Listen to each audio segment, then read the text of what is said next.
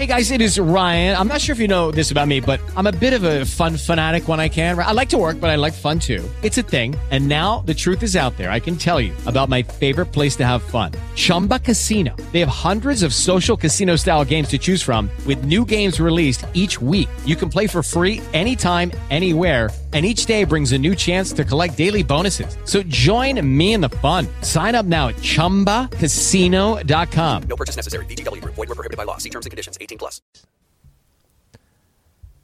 Bienvenidos a Esto también es política, el podcast en el cual pues no tenemos ningún tipo de conflicto entre los componentes y es por eso que viajamos por el mundo en busca de otros para poder hablar de ellos. Mi nombre es Mario Girón y el mío Miguel Rodríguez, y hoy vamos a hablar del conflicto surgido en 2014 y que aún dura hoy en Europa, el conflicto de Ucrania. Acompáñanos, que empezamos.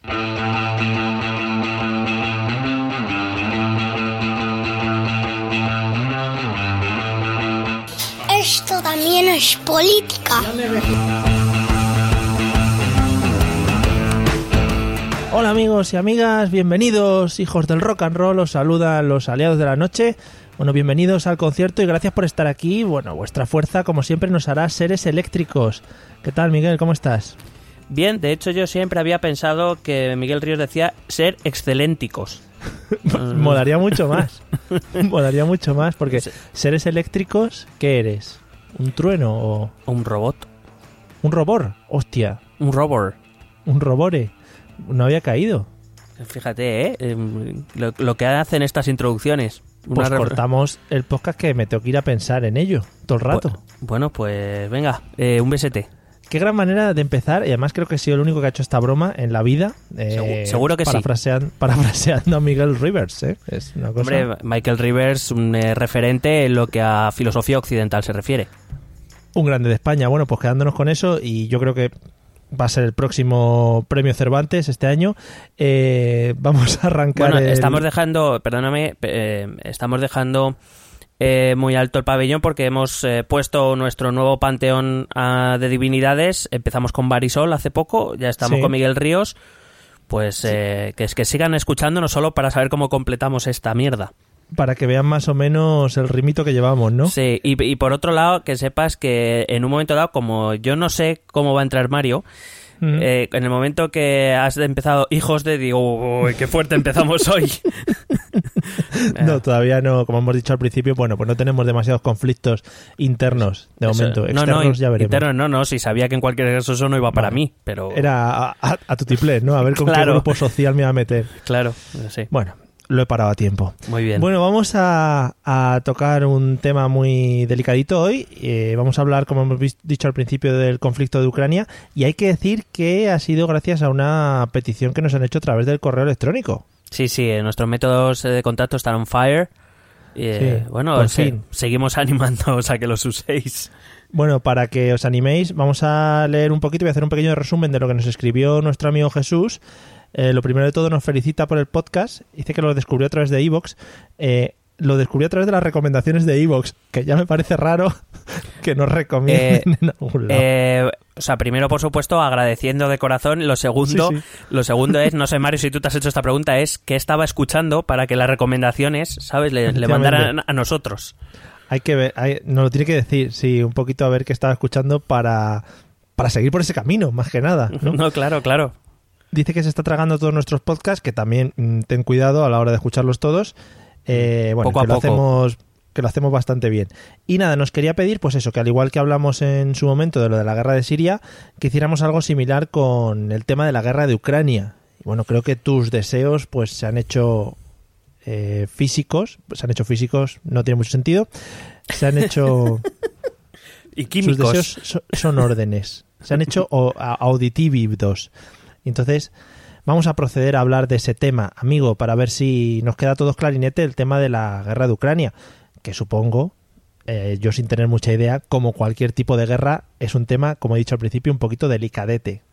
Sí, es un, es un tema delicado, es un tema sobre todo eh, partiendo de la base de que es el conflicto que más cerca tenemos, el conflicto armado que, que, más nos toca, a pesar de que aún así he de decir que, que si bien es cierto que sobre todo al principio sí que hubo más atención mediática, el último año y medio, dos años ha sido bastante bastante poco informado, por lo menos en lo que a los medios españoles se refiere. Es verdad que, por ejemplo, los medios británicos sí que están un poco más atentos, o los medios alemanes y franceses algo, algo más le dedican que, los españoles.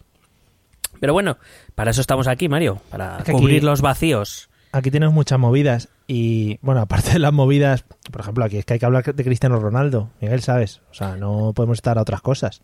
Mm, bueno, ya, pero... Sí, sí, sí, yo, a ver, a ver, yo lo entiendo. O sea, que decir, pero... donde está una noticia de Cristiano Ronaldo, que, vamos a hablar de personas sufriendo, eso es tontería. Eso, pero te iba a comentar, ya siento en un poquito más serio, que aquí, y yo creo que ya lo hemos comentado alguna que otra vez en este podcast, el tema de las noticias es como muy pasajero, ¿no? Aunque se mantenga un poco el, el conflicto en sí todavía candente, cuando aquí deja de interesar por lo que sea, o a los medios de comunicación ya no le da para vender periódicos, como que ya no existe la noticia, ¿no? Y mucha gente ya se cree que todo eso ha terminado.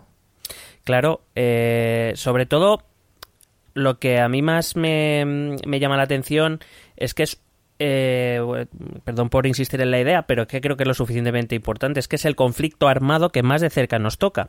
Y cuando digo esto, lo que quiero decir es que en, el momento que en ese conflicto se dé un paso en falso, eh, si, se da un paso en falso, que esperemos que no, pero si se diese un paso en falso, eh, recuerdo que somos miembros de la Unión Europea, que Ucrania es un país que, con el que tenemos frontera como Unión Europea, y somos miembros de la OTAN, o sea, quiero decir que a lo mejor eh, ¿Sabes? Eh, lo que este vacío informativo provoca, o por lo menos en mi opinión es lo que hace, sobre todo como una sensación de distancia y de que no va a pasar nada, ¿sabes?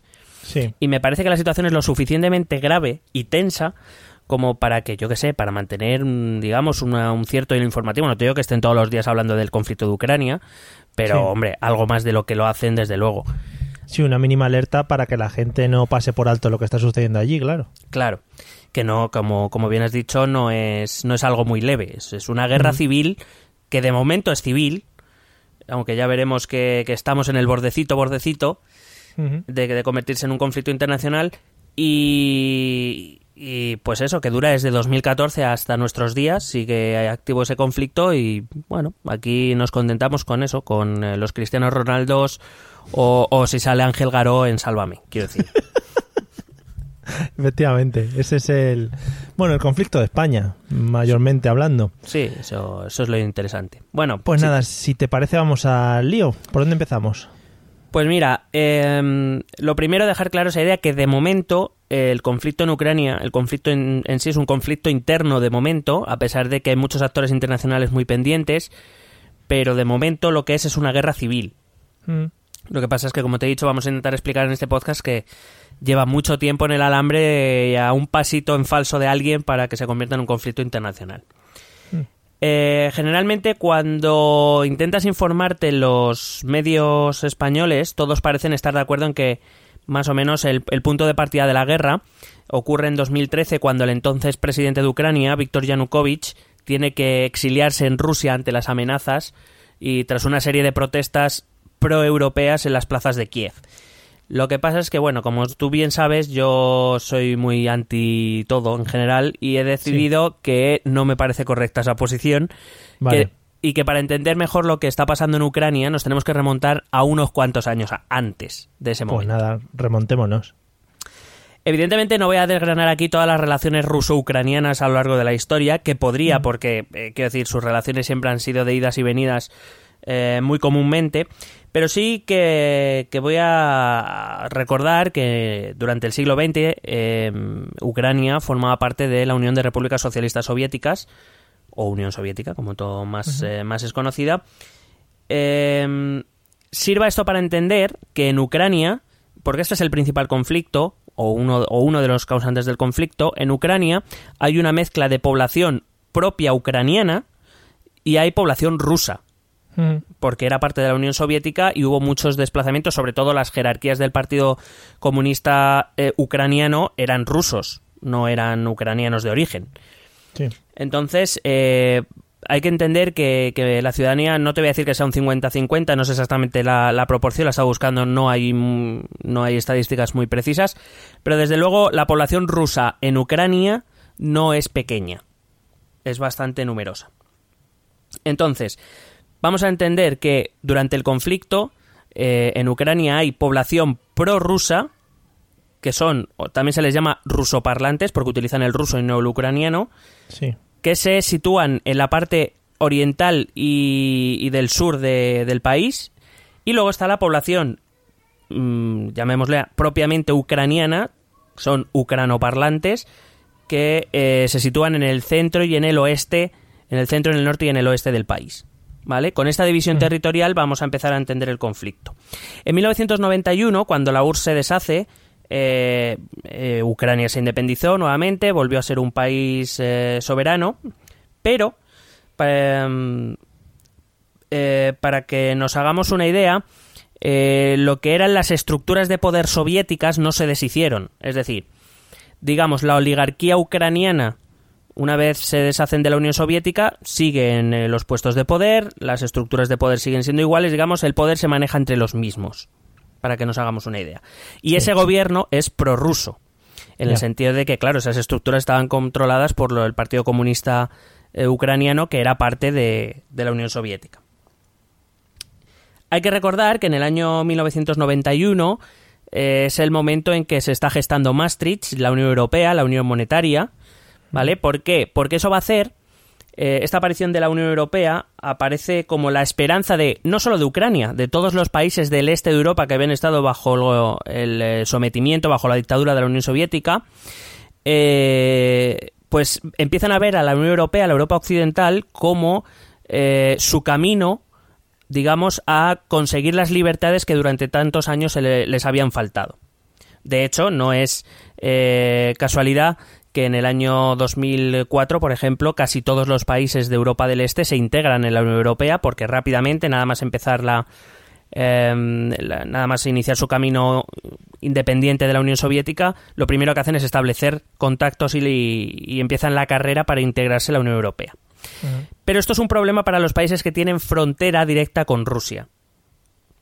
Es verdad que en los primeros años, pues bueno, Rusia está débil, acaba de caer la Unión Soviética, la, Comunidad de Estados Independientes, como se llamó, que, es lo que conocemos como Rusia, bueno, digamos que no es la Rusia que puede ser ahora bajo el gobierno de Putin.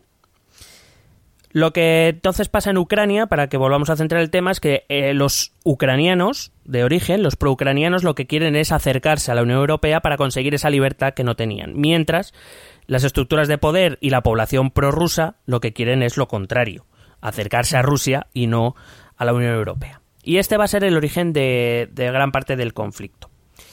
Este movimiento proeuropeo se va a gestar durante los años 90. Hay que recordar que a pesar de, digo, de las independencias, gran parte de las élites y de las estructuras de poder soviéticas siguen en, activo, tienen muchos lazos todavía con Rusia.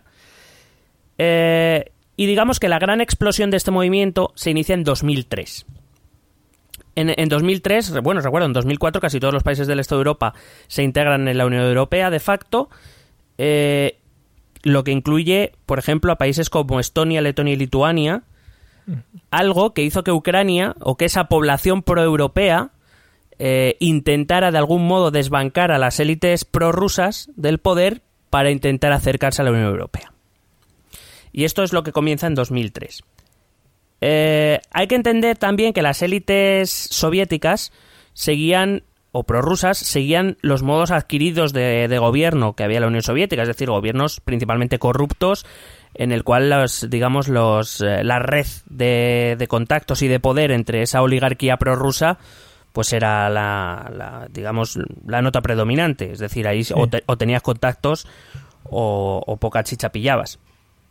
La tensión social fue creciendo, sobre todo a raíz del asesinato de un periodista que empezó a destapar estos casos de corrupción. Eh, obviamente se culpó al gobierno prorruso, aunque no hubo pruebas, pero el gobierno de, eh, digamos, la, ciudadanía ucraniana, no la prorrusa, sino la pro-ucraniana, decidió que el gobierno era culpable y que había que desalojarlo como fuera. Y así empieza una cosa que es conocida en, digamos a niveles académicos como la y periodísticos como la revolución naranja. A finales de 2002, los líderes de cuatro partidos proeuropeos presentaron una candidatura conjunta para hacer frente a la élite prorrusa, declarando, literalmente según lo que firmaron, el inicio de una revolución en Ucrania. De estos cuatro líderes, los dos más conocidos son Víctor Yushchenko y Yulia Timoshenko, que no sé si te suenan, pero eh, estuvieron bastante en la picota durante la década de los 2000. Bueno, en las elecciones de 2004 se presentaron a las elecciones formando un grupo único y, eh, y se presentaron principalmente dos candidatos. Este proeuropeo, que se quedó en manos de Víctor Yushchenko, y del candidato prorruso, que era Víctor Yanukovych. Por supuesto, el aparato estatal utilizó todos los métodos a su alcance para hostigar a la oposición. Eh, de hecho, en septiembre de 2004, este Víctor Yushchenko es envenenado. Sí. Eh, y aunque salva la vida, es verdad que queda, su salud queda bastante tocada. Por supuesto, eh, esta ciudadanía pro-ucraniana, que, ya está bastante calentita, pues evidentemente culpa al gobierno prorruso de, de haber envenenado a su candidato. Porque una cosa, una preguntita para yo centrarme. Cuando se disgrega la, la, URSS y quedan como Estado independiente Ucrania, eh, ¿cogen el poder directamente estos prorrusos o existe algún tipo de democracia parlamentaria o de esto que hablamos nosotros de vez en cuando? Para que te hagas una idea, lo que ocurre en Ucrania es eh, un poco lo que ocurre hoy en día en Rusia.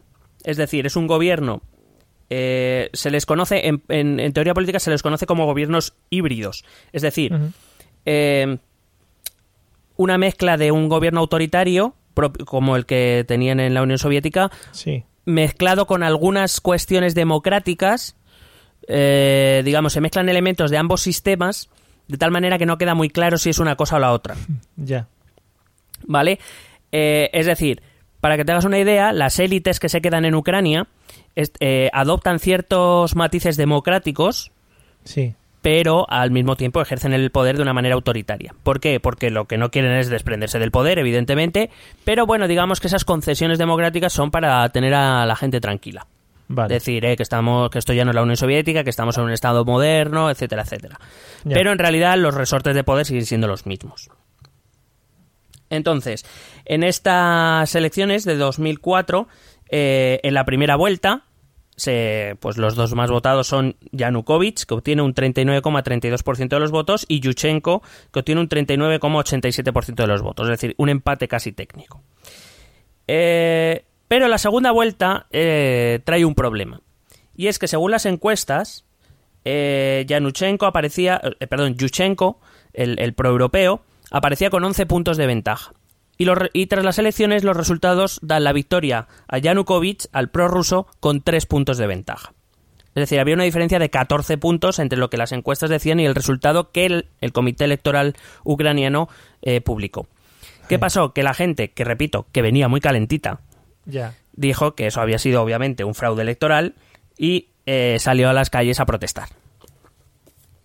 Digo yo que, que muy calentitos debían estar ya. Además, supongo que ya al tener cierta apertura a Europa estarían viendo lo que estaba pasando en otros países y tal, y, si ven que les pasan estas cosas, pues dice, oye, chato, ¿qué pasa? ¿Me estás vacilando? Claro, ese, eh, recuerdo, ese mismo año se integran casi todos los países de Europa del Este, creo que solo en 2007 eh, quedaban Rumanía y no me acuerdo quién era otro país del este, no sé si era Bulgaria, vamos, quedan dos países del este nada más que se integran en 2007, más Croacia en 2008. O sea, está viendo que todo su alrededor está integrado en la Unión Europea, incluyendo, pues eso, los países bálticos, eh, que solo, creo que solo quedan de la zona Ucrania y Bielorrusia, pero, eh, pero hay que decir que Bielorrusia es muy prorrusa, entonces eso va a ser más complicado.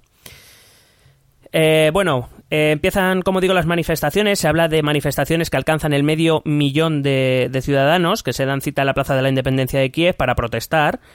Eh, y aquí viene el, nombre de Revolución Naranja viene porque la campaña de, de Yushchenko pues era el color, digamos, de su partido, de, la unión de los partidos y todo el mundo fue a esa, a esa manifestación, a esas manifestaciones vistiendo algo naranja. Por eso se le llama la Revolución Naranja. Muchos consejos locales se negaron a aceptar los resultados y tomaron un juramento presidencial de forma simbólica a Yushchenko, negando así la victoria de Yanukovych. Pero claro, esto pasaba en Kiev. El problema estaba en que el sur y el este del país no veían igual este tema.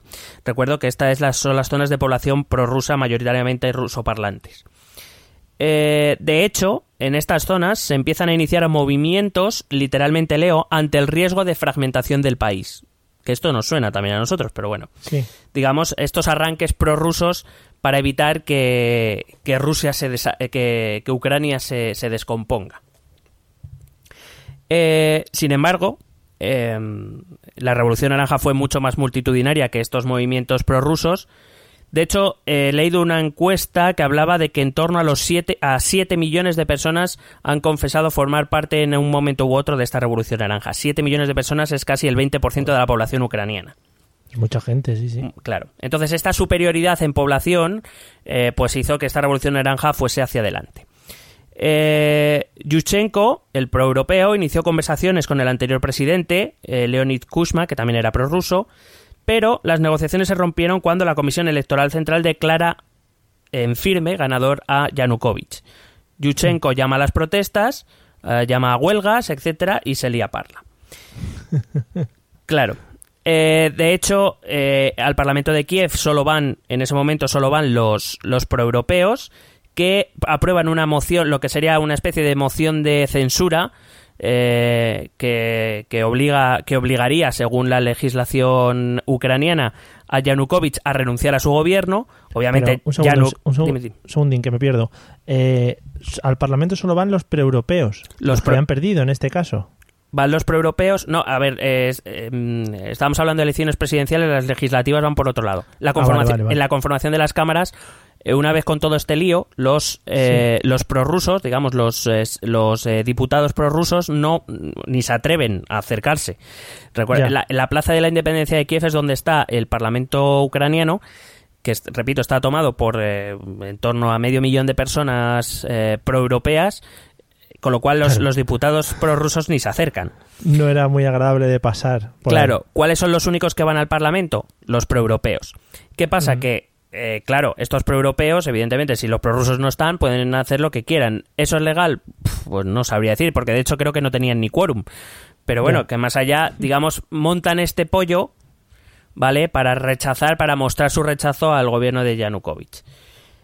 Entonces, ante el lío que se ha montado, pues la Corte Suprema de Ucrania decide repetir que se repita la segunda vuelta.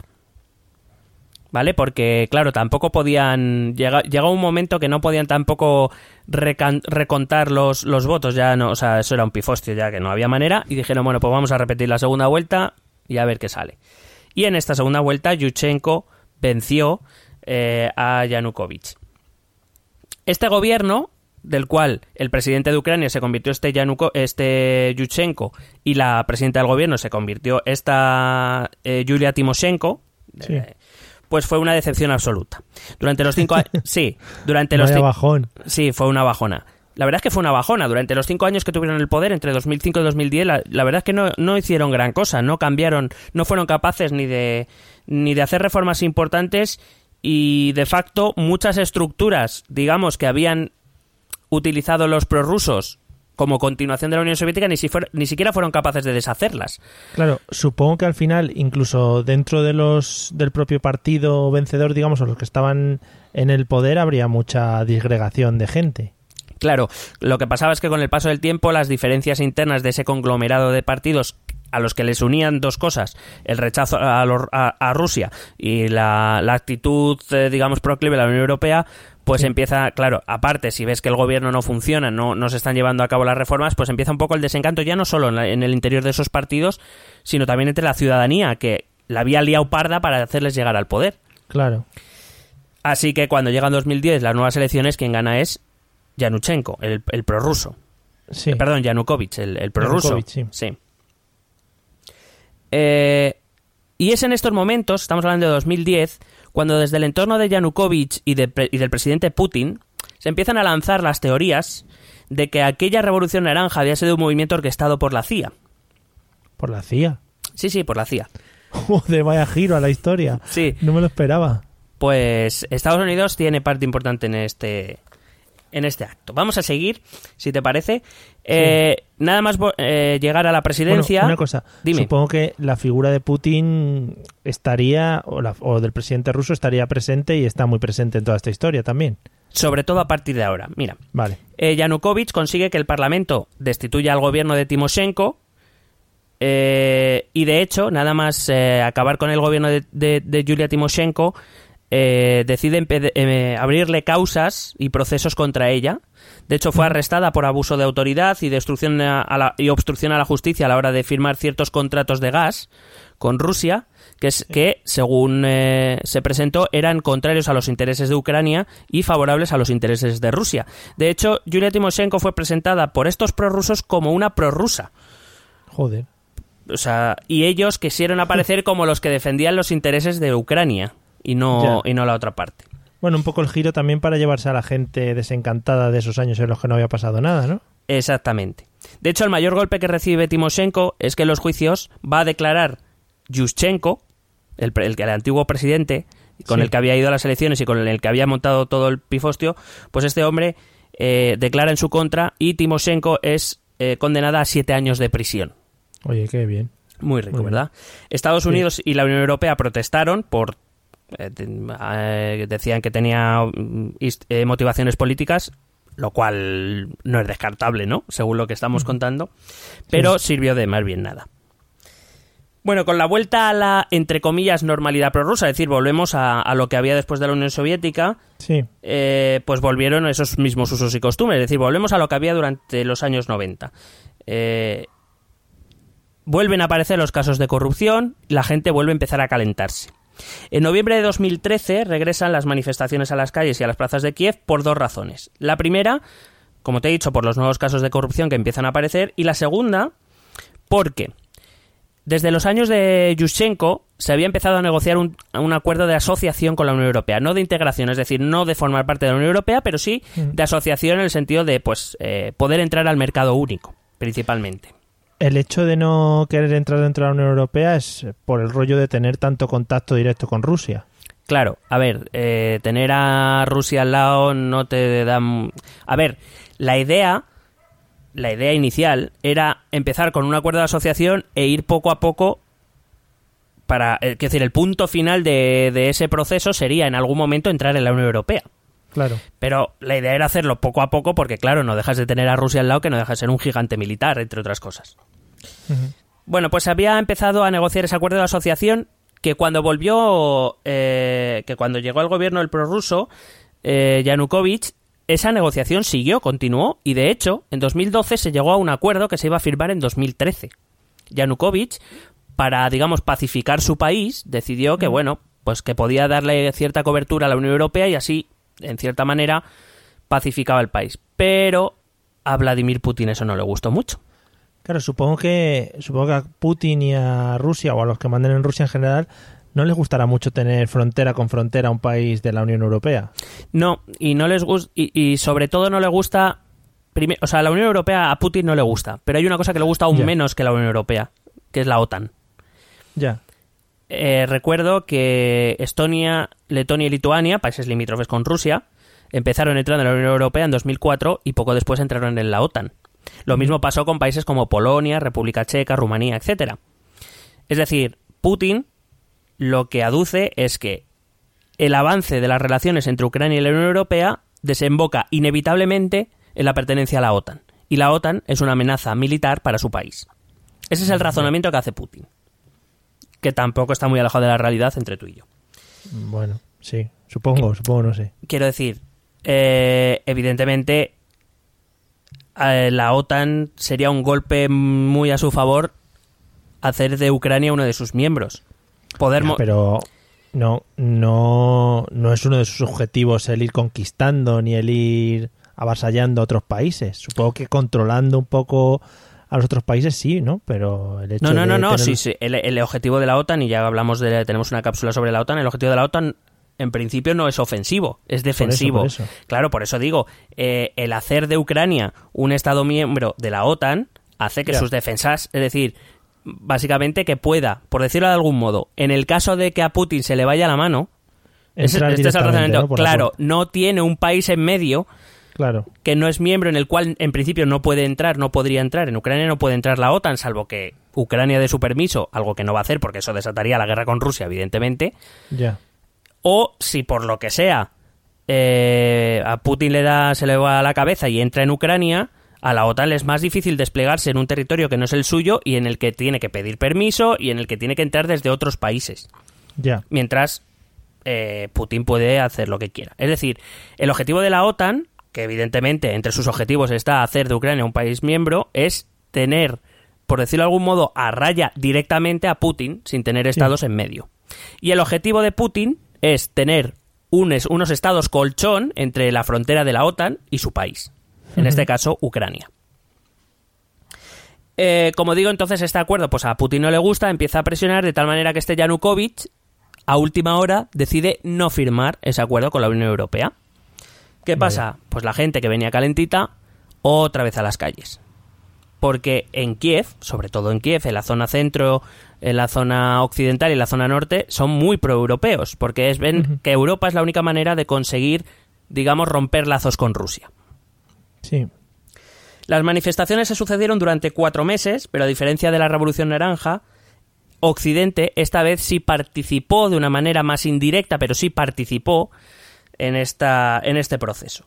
De hecho, los bancos occidentales, principalmente los bancos alemanes, británicos y franceses, empezaron a congelar los activos de los diferentes miembros del gobierno eh, de Yanukovych eh, y empezaron a abrirse eh, procesos en contra de algunas personalidades ucranianas, prorrusas evidentemente, e incluso se empieza a, a, digamos, abrir procesos contra personalidades rusas, ya ni siquiera, ni siquiera ucranianas, ya rusas directamente. Total, que en este ambiente Yanukovych decide exiliarse y se va a Rusia, se va a Moscú, evidentemente. Sí, Esto es sospechoso. Sí. Anda que no fue a las Maldivas. Ya.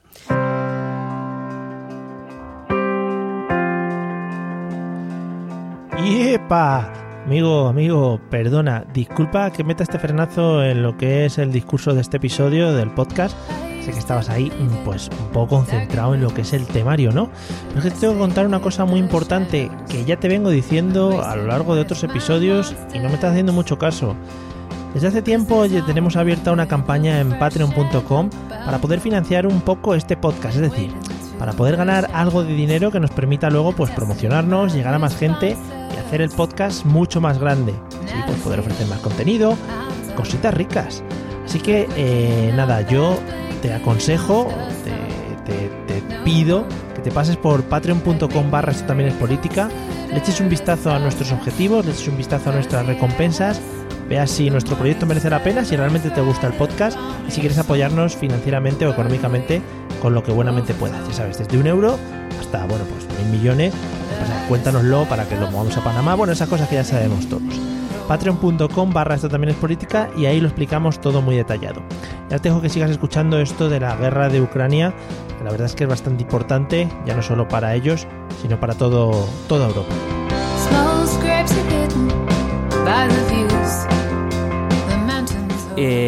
Esto es lo que se, eh, se ha conocido como el Euromaidán, que significa Plaza Europea, básicamente, y que es, eh, pues eso, los ciudadanos proeuropeos que deciden eh, echarse a la calle otra vez para echar al gobierno prorruso. Las manifestaciones empezaron a suceder entre ambos bandos, empezaron a llegar desde el este del país, empezaron a llegar manifestantes también para oponerse, empezaron a llegar a Kiev, y se vuelven cada vez más violentas, como parecía que iba, sabes, esto aquí también sabemos cómo funciona. Cuando se enfrentan dos, eh, entre comillas, facciones contrarias y se les deja manifestarse muy cerquita, pues todos sabemos cómo acaba. Sí. Hasta que el 20 de febrero de 2014 eh, los enfrentamientos llegan a convertirse en un tiroteo en la Plaza de la Independencia de Kiev que deja más de 100 muertos. Un tiroteo entre la policía y, y los manifestantes proeuropeos. Eh, de hecho, el 22 de febrero es cuando Yanukovych se exilia y los manifestantes van a la cárcel donde está Timoshenko encerrada y la liberan. O sea, esto es como muy revolución francesa, muy siglo XVIII todo. El 1 de marzo, Rusia. Esto estamos hablando de que esto había ocurrido en, en, los últimos días de febrero. El 1 de marzo, Rusia manda fuerzas armadas a Crimea. Crimea es una península que hay al sur del país, ¿vale? Es, como un trocito que es como si se le desgajara del país de Ucrania. Eh, es una península autónoma en este momento, con población rusoparlante muy mayoritaria. Se habla de que en torno al 80% de la población es prorrusa. Es la mayor zona ucraniana con población prorrusa. De hecho, era autónoma precisamente por eso. Eh, y de repente, este 1 de marzo, miles de soldados, sin identificadores, por supuesto, en sus uniformes, entran eh, en esta península. En un tiempo récord, en menos de dos semanas, se organiza un referéndum y eh, se aprueba que Crimea deje de ser parte de Ucrania y pasa a ser parte de Rusia. En un, momento. sospechosa la, velocidad, ¿no? sí, claro. Es que esto, porque esto no se, o sea, esto no se improvisa. Claro. Entonces, bueno, pues... Eh, Hostia, qué ganas nos han entrado de repente, ¿no? De hacer un referéndum y pirarnos. Pero que también hay que contar que, que se está hablando de que em, miembros del ejército ruso han entrado en otro país porque eh, Crimea era parte de Ucrania. Sí. De hecho, a día de hoy, para muchos países en el mundo sigue siéndolo. La Unión Europea y Estados Unidos no reconocen ese referéndum, por supuesto, pero eh, la realidad es que hoy día hay tropas rusas ahí. Mm. Eh, ¿Por qué Putin decide ir tan rápido? Eh, porque la península de Crimea es una zona geoestratégica muy importante, tiene salida al mar, eh, al mar Negro. Hay que decir que Rusia tiene muchas dificultades para, para, digamos, siempre ha estado buscando una salida al mar, sobre todo que le diera acceso al mar Mediterráneo en algún punto.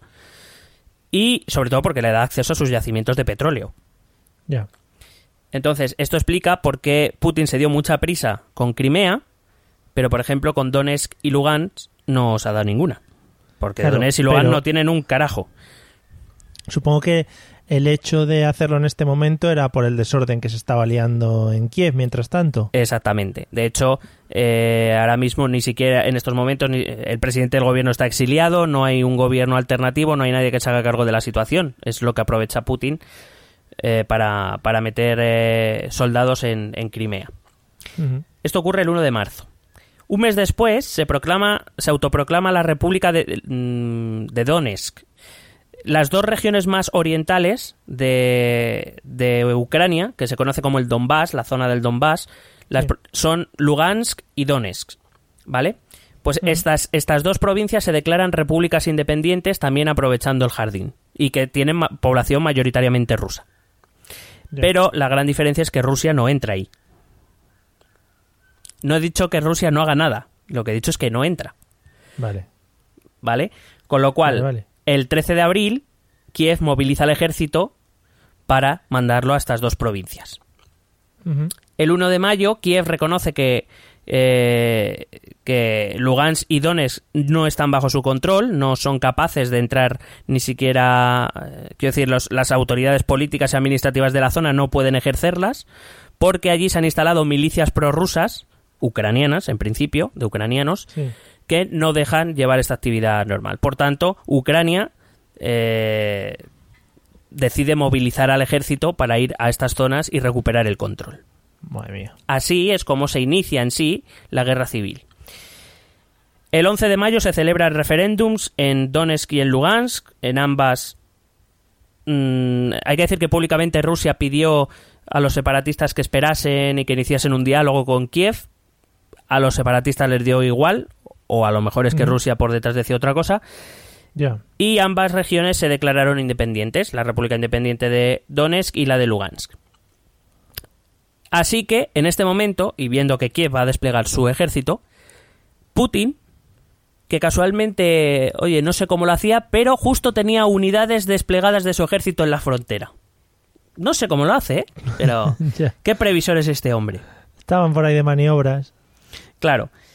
Eh, y hay que decir, y esto también, si te acuerdas, lo comentamos en las cápsulas de. Bueno, lo están haciendo ahora, pero es algo que ha hecho la OTAN durante todo este tiempo. La OTAN empieza a desplegar tropas en los países aliados más cercanos a Ucrania. Principalmente, pues en Polonia y en, las repúblicas bálticas. Que también dirán, vaya marrón, que nos tenemos que comer por culpa de estos. Pues sí. Eh, el papel de la Unión Europea y de Estados Unidos a partir de ahora empieza a ser con sanciones económicas, primero a personalidades importantes de Rusia y de, y, de la... Sí, bueno, de Rusia, porque en, en Lugansk y en Donetsk son bastante pobres, eh, y luego acaban aplicando sanciones a la propia Rusia. De hecho, no sé si sabes, cada X tiempo se reúnen los ministros de Exteriores, renuevan las sanciones. De hecho, por ejemplo, aquí en España se quejaron mucho porque no podíamos venderle fruta a Rusia. Hombre. Es verdad, o sea, no. Total. lo nuestro, ¿no? Como siempre. El 25 de mayo se celebran elecciones. Bueno, de hecho, perdóname que te que haga un paréntesis. España, el Mm. gobierno español, nunca ha dicho, nunca ha lanzado muchas palabras en contra de Rusia. Bueno, ¿Por, por qué? ¿Por qué? Porque nos compran muchas cosas. claro. Nosotros hay, que- hay que dejar siempre las puertas abiertas. Eso se dice siempre. Claro, pero luego, luego nos preguntamos por qué somos irrelevantes en el mundo, ¿sabes? Nada, pero bueno, nosotros no nos hace caso nadie. el 25 de mayo se celebran elecciones para cubrir ese vacío de poder y sale elegido Petro Poroshenko, que es un multimillonario proeuropeo, eso sí, que fue ministro de Asuntos Exteriores en los tiempos de Yushchenko. Eh, y de hecho, al mes de llegar, este Poroshenko firma ese acuerdo que, que Yanukovych se negó a firmar, pues este Poroshenko lo firma. De hecho, actualmente la Unión Europea y Ucrania tenemos un acuerdo de asociación que, no, que no podemos aplicar porque Ucrania está en guerra, pero ahí está. Eh, tras la elección de Poroshenko y una vez ya Kiev eh, está dirigido por alguien, se inician las primeras operaciones a gran escala, militares, con objeto de, de dilucidar el control. El- los primeros ataques son en el aeropuerto de Donetsk. Hay que recordar que toda esa zona se había remodelado por la Eurocopa, que gana Sí. España, por cierto. Ah, verdad. Eh, pues todo eso se había remodelado y claro, eh, tene- te- eran instalaciones importantes porque eran bastante nuevas. No hay que decir, no estaban intentando luchar por un- el control de un aeropuerto medio muerto de la Unión Soviética que tenía todavía, ¿sabes? De esta tecnología que sale en las películas que no vale para nunca. Sí, bueno, si queremos mm, llevarlo a algo que conocemos, el aeropuerto de Castellón, por ejemplo. por ejemplo. Eh, bueno, hay que decir que en este primer momento el ejército se hizo con el aeropuerto, eso sí, eh, en las batallas por este aeropuerto murieron más de 120 combatientes, tanto entre soldados ucranianos como eh, de las milicias prorrusas. Como respuesta a todo esto, los mineros del Donbass se declaran en huelga, exigiendo la retirada de las tropas ucranianas, y lo único que hace es que el ejército renueve su ofensiva. eh, pero resultó que según avanzaba el ejército ucraniano, que en teoría, digo en teoría, eh, obviamente el ejército de un estado está mejor preparado y mejor armado que unas milicias, milicianos, es decir, ciudadanos que se han hecho con algunas armas y están defendiendo la zona. Hombre, en principio parece lógico pensar que el ejército ucraniano, el ejército de Kiev, está mejor eh, pertrechado, mejor preparado y que en principio le cueste más o le cueste menos se va a hacer con la victoria. Sí. Parece lógico, ¿no? Pues lo que resultó es que eh, según se acercaban los eh, carros de combate y los blindados, de no se sabe muy bien dónde, bueno, sí se sabe, pero bueno, se intuye, dejémosla ahí. Resulta que los milicianos en Lugansk y en Donetsk tienen defensas, autodefensas muy potentes. De hecho, hasta derriban helicópteros y cazas ucranianos. Hombre, vaya, es que ahora, si te das cuenta por Amazon, si tienes el premium, te Sí. llegan las cosas muy rápido, ¿eh? Eso sí, claro, si tienen el premio un día lo tienen. Claro, eso sí. Mm. Pues no sé, será eso.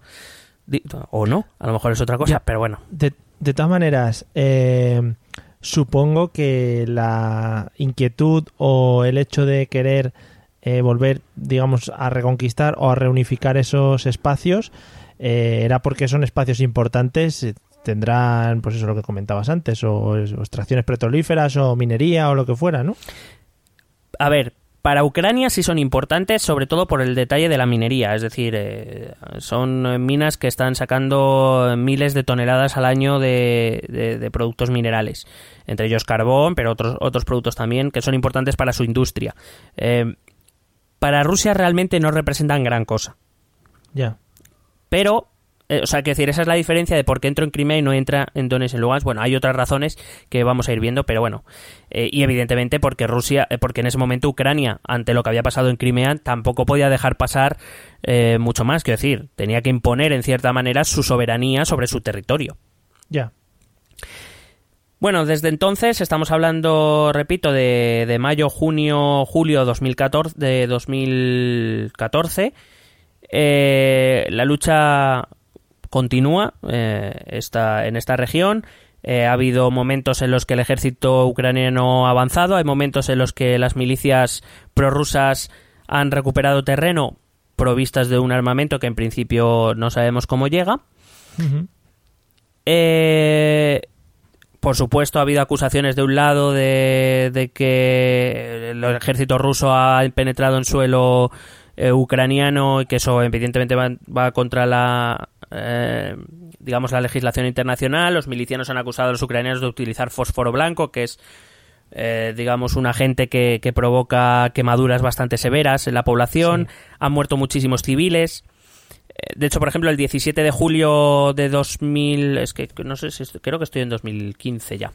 No, eh, fue derribado un avión comercial que pasaba la ruta ahí, no sé si te acuerdas, que también se le dio un poco de bombo de Malaysia Airlines, en el que murieron 295 entre pasajeros y tripulantes, 295 personas. Cayó en la región de Donetsk a día de hoy seguimos sin saber quién envió ese misil que derribó ese avión, porque los prorrusos dicen que ellos no tienen, lo, en Dones dicen que ellos no tienen los misiles que lleguen a la altura de los 10.000 metros para atacar aviones, a pesar de que en su zona también han caído cazas eh, ucranianos. Eh, y dicen que esto todo lo ha montado Ucrania y Estados Unidos para, digamos, para hacerles parecer culpables y asesinos y no sé qué. Bueno, como te digo, a día de hoy seguimos sin saber quién es el responsable de esas 295 muertes. Eh, durante los meses de agosto y septiembre de 2015, eh, en un momento dado se sentaron a hablar los representantes de Kiev, de Donetsk y de Lugansk y negociaron lo que se conoció como el Protocolo de Minsk. Minsk es la capital de Bielorrusia, que es, que es firmado, como digo, a principios de septiembre. Dicho protocolo incluía el intercambio de prisioneros, el no uso de armas y la creación de una zona neutral hasta que se viera cómo resolver el conflicto. Eh, por supuesto, esto no se ha cumplido ni un solo día. O sea, al día, siguiente, al día siguiente ya había bombardeos, ya había ataques, ya había eh, tiroteos. O sea, esto se lo pasaron por eh, lo que viene siendo el forro. Pero bueno, queda muy bien también de cara bueno, es que si al día siguiente ya se lo cargaron, no queda muy bien delante de nadie. Claro, y es que además, a raíz de esto, eh, cada bando empezó a denunciar que los acuerdos no se estaban cumpliendo. Los milicianos prorrusos denunciaron el mal estado en que llegaban su, los, los, escasos intercambios de prisioneros, que sus prisioneros llegaban en muy mal estado. El ministro de mm. Defensa ucraniano acusó a las milicias de eh, matar a más de 100 eh, miembros del ejército durante lo que se suponía que era un armisticio, un, alto el fuego, etcétera, ¿no? Eh, hay que decir que el 21 de septiembre en Moscú se lleva a cabo una manifestación de más de 30.000 personas exigiendo a Putin eh, que no interviniese en los asuntos ucranianos, es decir, hasta los mismos rusos saben que Putin está interviniendo. En San, en San Petersburgo llegaron a ser 50.000 personas y sin embargo esto contrasta con que este es el momento en que Putin eh, recibe eh, sus más altas cotas de popularidad en Rusia. A los rusos les encanta esto. Muy bien. Claro. Por supuesto, los combates continuaron ignorando. Eh, bueno, es que el protocolo de este de mí se firmó y es como si, vamos, como, como si nada. Desde el primer día ya se rompió. El 22 de enero, el aeropuerto de Donetsk de 2016 ya cae en manos de las, de las milicias prorrusas. Como consecuencia, Poroshenko anuncia que, va a acudir a la Corte Penal Internacional de La Haya para denunciar a estas milicias por eh, crímenes contra la humanidad, o sea, para que veas a qué cotas estamos llegando. De hecho, era... supongo que ya... Perdona, supongo que ya eh, la salida que le quedaba era que alguien de fuera les ayudase o que tuviesen la oportunidad de entrar a, Ucrania para poder ayudar. Bueno, eh, la idea es, eh, sobre todo yo creo que es parte, una, una, gran, una buena parte de la guerra, en general es la campaña de, entre comillas, de publicidad. Es decir, de hacer de, aparecer ante los medios internacionales y las instituciones internacionales como el bueno de la película y hacer aparecer al otro como el malo. El 12 de febrero de 2016, Angela Merkel y François Hollande, no sé si te acuerdas, se fueron a Minsk ahí, eh, bueno, se filtró que el gobierno estadounidense estaba considerando seriamente eh, digamos, dotar de armamento y de, y de munición más avanzada al ejército de Kiev que lo estaban considerando. Sí, sí, me suena. Pues Merkel y Hollande decidieron que ese no era el camino y se fueron a Minsk a hablar con Poroshenko y con Putin. Bueno, con Putin no, porque Putin va a pocos sitios, mandó al, ministro de Exteriores, pero bueno. Mm. Eh, Claro, ante esta disyuntiva, Alemania y Francia pues actuaron asegurando que eso, que, que, le dieran más armas a Kiev solo iba a hacer que aumentara la violencia, en un conflicto que en febrero de 2016, repito, eh, dos años después del inicio, un poquito antes, ya llevaba más de 5.000 muertos. Ya. Ocho días después, eh, se firmó el protocolo de Minsk II, que se llama, que se supone que era un alto el fuego ya bendecido por instituciones internacionales, entre ellos Rusia, Bueno, ocho, ocho días después, el 20 de febrero, ya se habían registrado 300 violaciones del alto el fuego. Otra vez. Muy bien, muy bonito. Así que la respuesta de la Unión Europea es poner más sanciones a Rusia. Más sanciones económicas. ¿A Rusia? Sí, a Rusia. no sé.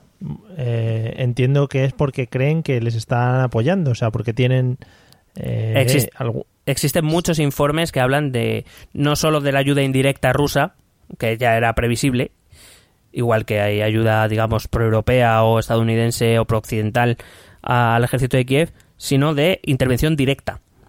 Ya. Con lo cual, eh, la, posición que toma la Unión Europea es intentar ahogar económicamente a Rusia. Pero claro, que Rusia no es Bangladesh, no sé cómo decirte. Ya, ya, ya. Sí, es una potencia. El 3 de marzo de 2016, la ONU publica un informe advirtiendo que también la ONU, cuidado, estaba descubriendo jauja, eh, resulta que publica un informe advirtiendo del enorme deterioro que los derechos humanos están sufriendo en la zona de conflicto. Que es como, bravo ONU, habéis tardado, Habéis tardado dos años. Ah. Sin embargo, sí que da un dato que es bastante preocupante. Dos años después del inicio, eh, estamos hablando de que cuando Merkel y Hollande deciden iniciar sus contactos, había unos 5.000 muertos. Dos años, un poco más de dos años después, ya hay 9.500 muertos y más de 22.000 heridos. Desde el 1 de diciembre de 2016, es decir, hace nada, el ejército ucraniano está realizando ejercicios cerca de Crimea que incluyen lanzamientos de misiles, eh, por lo que Rusia se vuelve a sentir amenazada y por tanto vuelve a desplegar sus tropas a lo largo de la frontera eh, con Ucrania, por supuesto, y en Crimea. Eh, por lo tanto, la OTAN también reacciona, y si te acuerdas, esto sí que es lo que hablábamos en la cápsula, no sé si fue en marzo, febrero, marzo, cuando hablamos de la OTAN, pues eh, la OTAN actualmente está desplegando tropas eh, pues en, los países que hemos dicho antes, ¿no? En Rumanía, Polonia, República Checa, en Estonia, en Lituania. de hecho, con, hay un barco de la Armada Española allí desplegado en, en Lituania. Sí, un poco poniéndose los dos a las puertas de posibles cosas, como para entrar. Claro. Y entonces, básicamente, esa es la situación en la que está. En el interior se siguen dando, eh, pues hay momentos de más eh, actividad, momentos de menos actividad. Ahora mismo estamos en un momento de bastante actividad, en el que el ejército ucraniano está intentando avanzar y, de hecho, ha conseguido ya algunas conquistas, pero de momento insuficientes.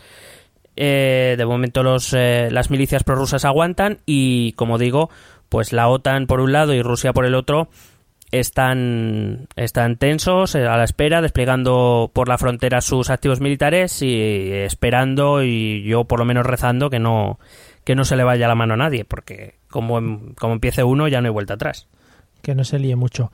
Eh, una preguntita que te iba a hacer. ¿Sabes si ha cambiado en algo la postura de Estados Unidos desde que está el señor Trump al mando? Bueno, todos sabemos que Trump veía con muy buenos ojos a Rusia y es verdad que de momento no ha dicho no ha dicho nada, o sea, ni, a favor ni en contra. De momento la, actitud de Trump ha sido alejarse del conflicto de Ucrania.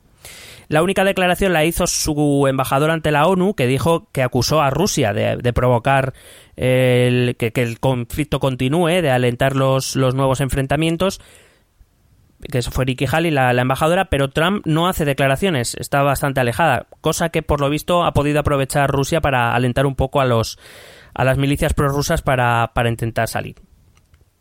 Hay que decir que eh, para entender por qué Putin entra en Crimea, bueno, ya más o menos te he explicado por qué, pero por qué no entra en Lugansk y Donetsk es como parte de esa política de seguridad que Putin está llevando a cabo. Él prefiere tener a Lugansk y a Donetsk, los va, les va a apoyar porque van a servirles de estado colchón, por decirlo de algún modo. De hecho, en, en, eh, en, inglés se le dice son eh, buffer zones, buffers para choques, para choques, ¿no? Pues, eh, porque, pero, pero no entrar, porque entonces volvería al problema que quiere evitar, que es tener frontera directa con Recuerdo que la parte ucraniana, lo que queda, lo que reconoce Ucrania, que no es Donetsk y Lugansk, ya ha firmado con el acuerdo de asociación con la Unión Europea. Como no quiere tener una frontera directa, prefiere mantener a, a, Donetsk y a Lugansk allí. Eh, hay que decir que Putin sigue una política con que ya pasó en, Georgia. En Georgia en 2008 hubo una guerra también por lo mismo, porque la población rusa se levantó. Eh, y es algo que Putin mm, le gusta mucho hacer, que es esas poblaciones prorrusas, que evidentemente tras la desmembración de la Unión Soviética quedan encerradas en países que no son Rusia, eh, pues le gusta mucho, digamos, eh, trazar con ellos lazos lingüísticos, lazos culturales, darles ayudas sociales, eh, digamos, les ayuda, hace muchas cosas para que se sientan muy rusos. Claro, como en plan, mirar, estáis fuera del país os estáis llevando todo esto, imaginaros si estuvierais con nosotros. Claro, lo que ocurre es que en ciertos momentos eso lo, puede utilizar, como lo ha hecho en Ucrania, como lo hizo en Georgia en su momento, en su favor, porque esa población evidentemente va a ver con buenos ojos sus movimientos. Entonces, eh, esto es lo que se cuenta poco de, Putin. Putin eh, es verdad que no, no va a meter soldados, no digo que no haya, que evidentemente el ejército ucraniano ha insistido mucho en ello, que soldados rusos han entrado en territorio ucraniano. No digo que no lo haga y evidentemente tiene a su ejército desplegado por la frontera. Pero Putin entendió una diferencia. Putin aprendió, o sea, esto, eh, sin que se me malinterprete, pero esto es algo que recuerda mucho a, los inicios de Hitler. Hitler llevaba, eh, Hitler declaraba que toda la población alemana era aquella, toda aquella que hablaba alemán, estuviera o no dentro de las fronteras de Alemania, y, mm. sus grandes pretextos para sus movimientos militares era proteger a la población eh, germanoparlante. Putin, digamos que es más sutil. Es decir, establece lazos y relaciones directamente con esas comunidades y en el caso de que las cosas se pongan duras, pues sabe que tiene allí una comunidad que está dispuesta a, pelear por, por él. Pero, pero claro. un poco a lo Hibiri. Claro, sí. Es, eh, digamos que ahora mismo, aparte de Putin, ha visto, lo ve esto como le, salió mal en Letonia, Lituania y, Estonia, donde aún hay población prorrusa, pero es verdad que no es muy mayoritaria, pero sí lo es en Ucrania y sí lo es en, Bielorrusia, donde, como he dicho, Bielorrusia es difícil que entre a formar parte de la Unión Europea. Ya. Eh, y pues nada, básicamente Quiero decir, hablar de tácticas y estrategias dentro del conflicto no me ha parecido conveniente intentar explicar qué es lo que ha pasado, por qué hemos llegado a esta situación y en qué situación estamos ahora. Sobre todo, como digo, en el interior del país sigue habiendo enfrentamientos, evidentemente, a veces avanzan más, a veces avanzan menos, retroceden unos, avanzan otros, pero lo que realmente convierte al conflicto de Ucrania en verdadera, bueno, ya, o sea, quiero decir, ya es algo lamentable, triste que haya muertos y heridos y gente malviviendo por una guerra, eh, pero claro, que estamos, eh, como te he dicho al principio, en el borde de que, de que esta guerra civil se puede convertir en un conflicto internacional de grandes dimensiones como alguno de un paso en falso. Claro, que nos quede claro que todo esto no ha terminado y aunque no lo sigamos viendo en las televisiones nacionales, que sepamos que eso, que lo que tú comentas, que ahí existe una tensión latente y que en cualquier momento, como a algunos se le vaya la pinza, empieza ahí una guerra y los que más van a perder al final son los ucranianos, porque va a ser el campo de batalla. Eso desde luego, ahora mismo salidas eh, o, las eh, o, Rusia y la, y la OTAN se ponen de acuerdo para imponer para imponer la paz en Ucrania de algún modo, bien sea desgajando el territorio ucraniano, que Lugansk y Donetsk efectivamente, o Novorrusia, como les gusta llamarse, eh, se desgajen definitivamente de territorio ucraniano, o que se llegue a algún tipo de pacto por el cual queden integrados en Ucrania, pero con regímenes especiales, o lo que sea.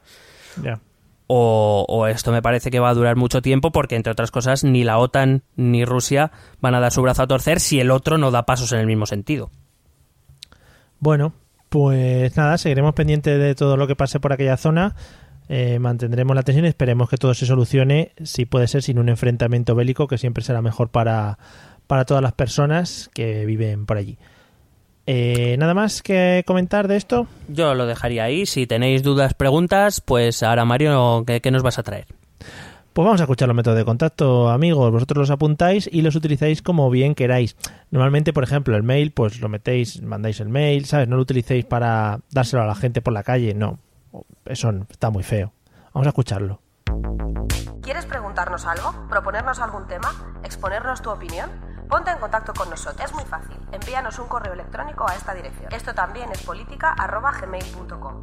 También puedes escribirnos en nuestra página de Facebook, esto también es política, o en nuestra cuenta de Twitter, arroba ETE Política O si lo prefieres, visita nuestro blog, esto también es política.wordpress.com. Recuerda que puedes suscribirte a nuestro canal de YouTube y si quieres charlar con nosotros directamente, únete a nuestro grupo de Telegram. Busca el enlace en nuestras redes sociales. Porque tú también formas parte de esto también es política. Bueno, pues hasta aquí el episodio de hoy. Eh, pues muy bien, ¿no? Iba a decir, fíjate que iba a decir muy fresquito, pero es una cosa que, entra en, batalla directa con lo que es la temperatura que está haciendo. Sí, yo, bueno, estoy con una rebequita. Sí, ¿no? Sí. Me gusta. Una de estas de, punto, que se cierran con Botón, botón gordo. Hombre, por supuesto. Por supuesto. De estas que, tienes que cruzar las manos para cerrarla. Hombre, claro, claro, de estas que. De estas que tiene como agujerillos. Oh. Pero el botón, el botón es más grande que los agujerillos. Oh, y, que, que la puedes dar de sí hasta el infinito, que caben tres personas dentro. Claro, claro. De hecho, bueno, estoy aquí con otras dos, lo que que son muy silenciosas. Y, no hablan, claro, les han puesto el mute. Joder, pues qué bien. Porque además de, de buen colega y, que compartes tu calor, eres un profesional auténtico del mundo del podcasting. Hombre, eh, quiero decir, he aprendido del mejor, que, eres, tú, que eres tú. Claro, y yo pues directamente de Iñaki, de Iñaki Gabilondo. Ah, pensaba que era Iñaki Urrutia bueno, o de, o de Iñaki Urdangarín, son para mí los tres grandes pues referentes. Son profesionales los tres en lo suyo. De sus cosas. en fin, amigos, eh, esperamos que os haya quedado claro, sobre todo a Jesús, y le damos otra vez las gracias por habernos mandado esa pregunta a través del email o de donde lo mandase. y, y os animamos a que nos sigáis escuchando, compartáis con vuestros amigos, le deis a like y todas esas cosas que se dicen. Nos vemos en el próximo episodio. Hasta luego. Besete.